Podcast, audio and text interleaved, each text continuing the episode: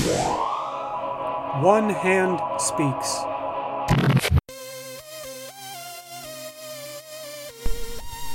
Coming straight to you from Kathmandu, Nepal, podcast number 150. This one, I just want to talk a little about my time in Thamel or Thamel, which is the main tourist area of Kathmandu Valley and in the city of Kathmandu. I spent my first four days there.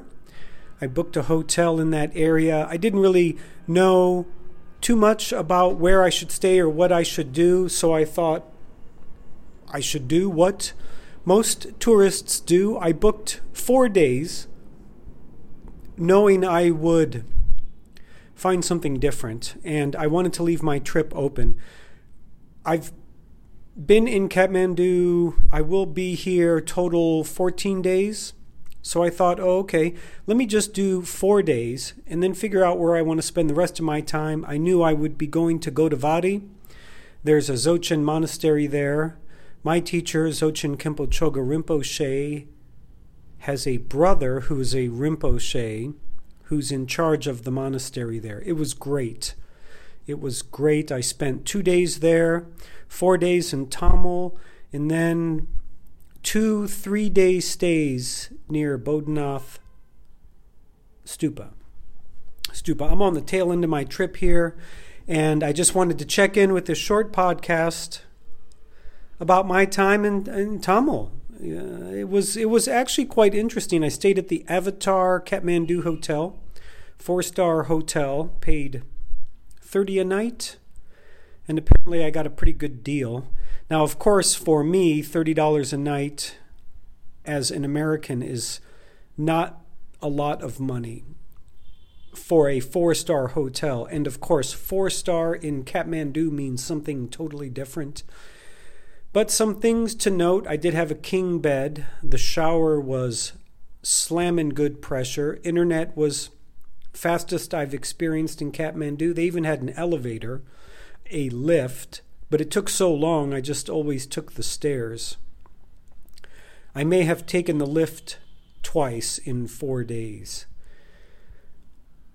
And it was a good stay. It was a good stay. They had very good variety of breakfast in the morning, though I thought Bodhi House, Bodhi Guest House had a much better egg omelet. Wow, really phenom. Exceptional, exceptional. But let me tell you, there was a restaurant on the first floor of the Avatar Kathmandu Hotel, and it was all vegan. So I got to eat vegan food every night, which was an interesting treat because it was extremely delicious and filling vegan food. Wow. And overall, I had a just an exceptional time at the Avatar Kathmandu Hotel. If you're going, I have nothing negative to say about the hotel. It was great. Now, Thamel is interesting.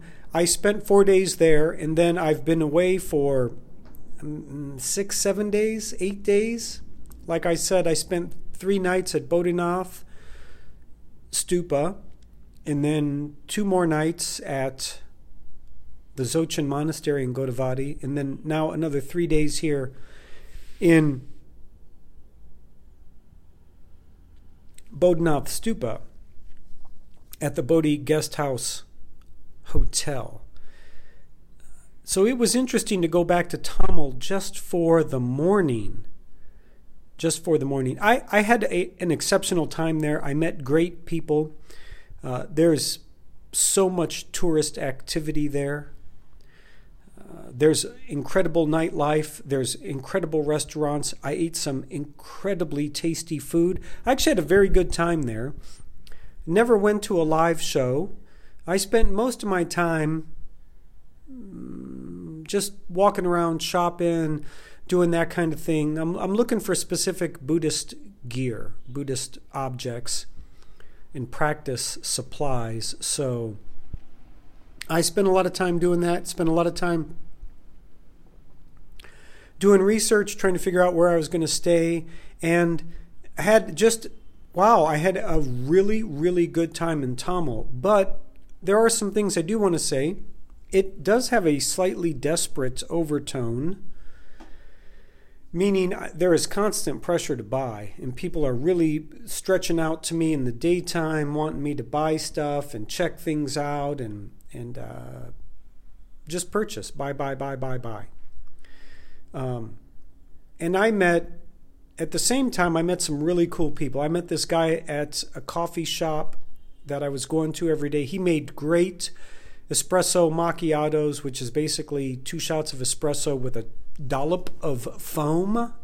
Very, very tasty. He he and he was just a great guy. He gave me so much information about how much to pay for a taxi to Boudhanath and how much to pay for a taxi to Swayambhunath and who I should give money to, what homeless people are fake homeless people, he said.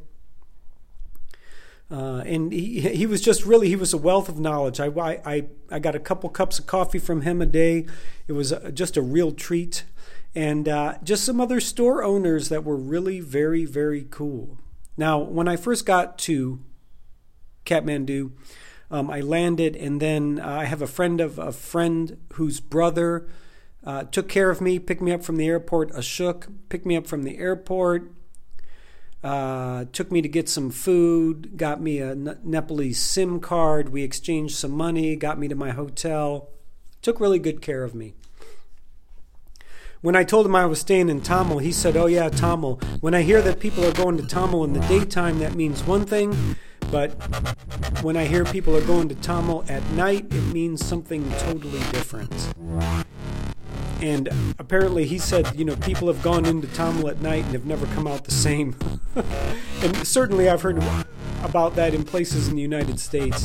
And uh, he said, anything you want, you can find at night in Ta- Thamel. And it was true. I did spend a couple nights walking around, and whoa, man, I got hit up a lot. People were trying to sell me drugs and offering me hash and uh, uh, hallucinogenic mushrooms, cannabis medical cannabis, they said. And uh, I was actually offered a number of antique Buddhist items, which, of course, selling antique Buddhist items in Nepal is illegal. Uh, it was awkward situations, but I got hit up a lot. You know, it just, ah, I mean, there's just a little bit of pressure and a slight amount of desperation. I, I, I think it's really a great place to visit there is so much shopping. Wow, so many stores. I don't have a shopping guide. I don't know what is more authentic than not. Uh, seems to be maybe too many stores of mm, average quality. And it took me a lot of work to find some decent stuff, but overall, I had a good time. There's actually an Irish pub here. And I had the only uh, Himalayan draft beer which was pretty good. Pretty good. I thought I'd drink some beer, you know, in uh, Nepal. I did have some chang, which is homemade alcohol, at a restaurant. Uh, that was in the Patan area. Um, but the Himalayan beer was pretty good. The Irish pub, of course, was run by a Nepalese guy, which I wasn't quite expecting that. I, I kind of thought it'd be, well, an Irish dude living in Nepal, but um, it was a good time. They played a lot of classic American rock, and uh, people were just hanging out drinking uh, Irish pub. So that was nice to visit. I, I, you know, I've been around the world in a number of different countries, and I have experienced many Irish pubs. So why not? That's what I thought. When I saw it, it was real close to my place, so I thought I'd give that a try. They were very friendly. I picked up a Thangka painting which I've been looking for for a little bit, Amitayus, and the guy there was really friendly also, which was close to the Avatar Hotel and close to my local coffee shop. It was a good four days in Thamel, I, I must say. If you're going to Kathmandu, it is definitely a place to visit, spend some time. Uh, you know, you can sleep there if you want. I'd definitely do a couple of days for sure, for sure, for sure. However, I, I enjoyed my time at Boudhanath a little more. And with that, my friends, I'm going to check out podcast number 51. And I'll be checking with you soon. I'll be flying back to the United States here in a bit.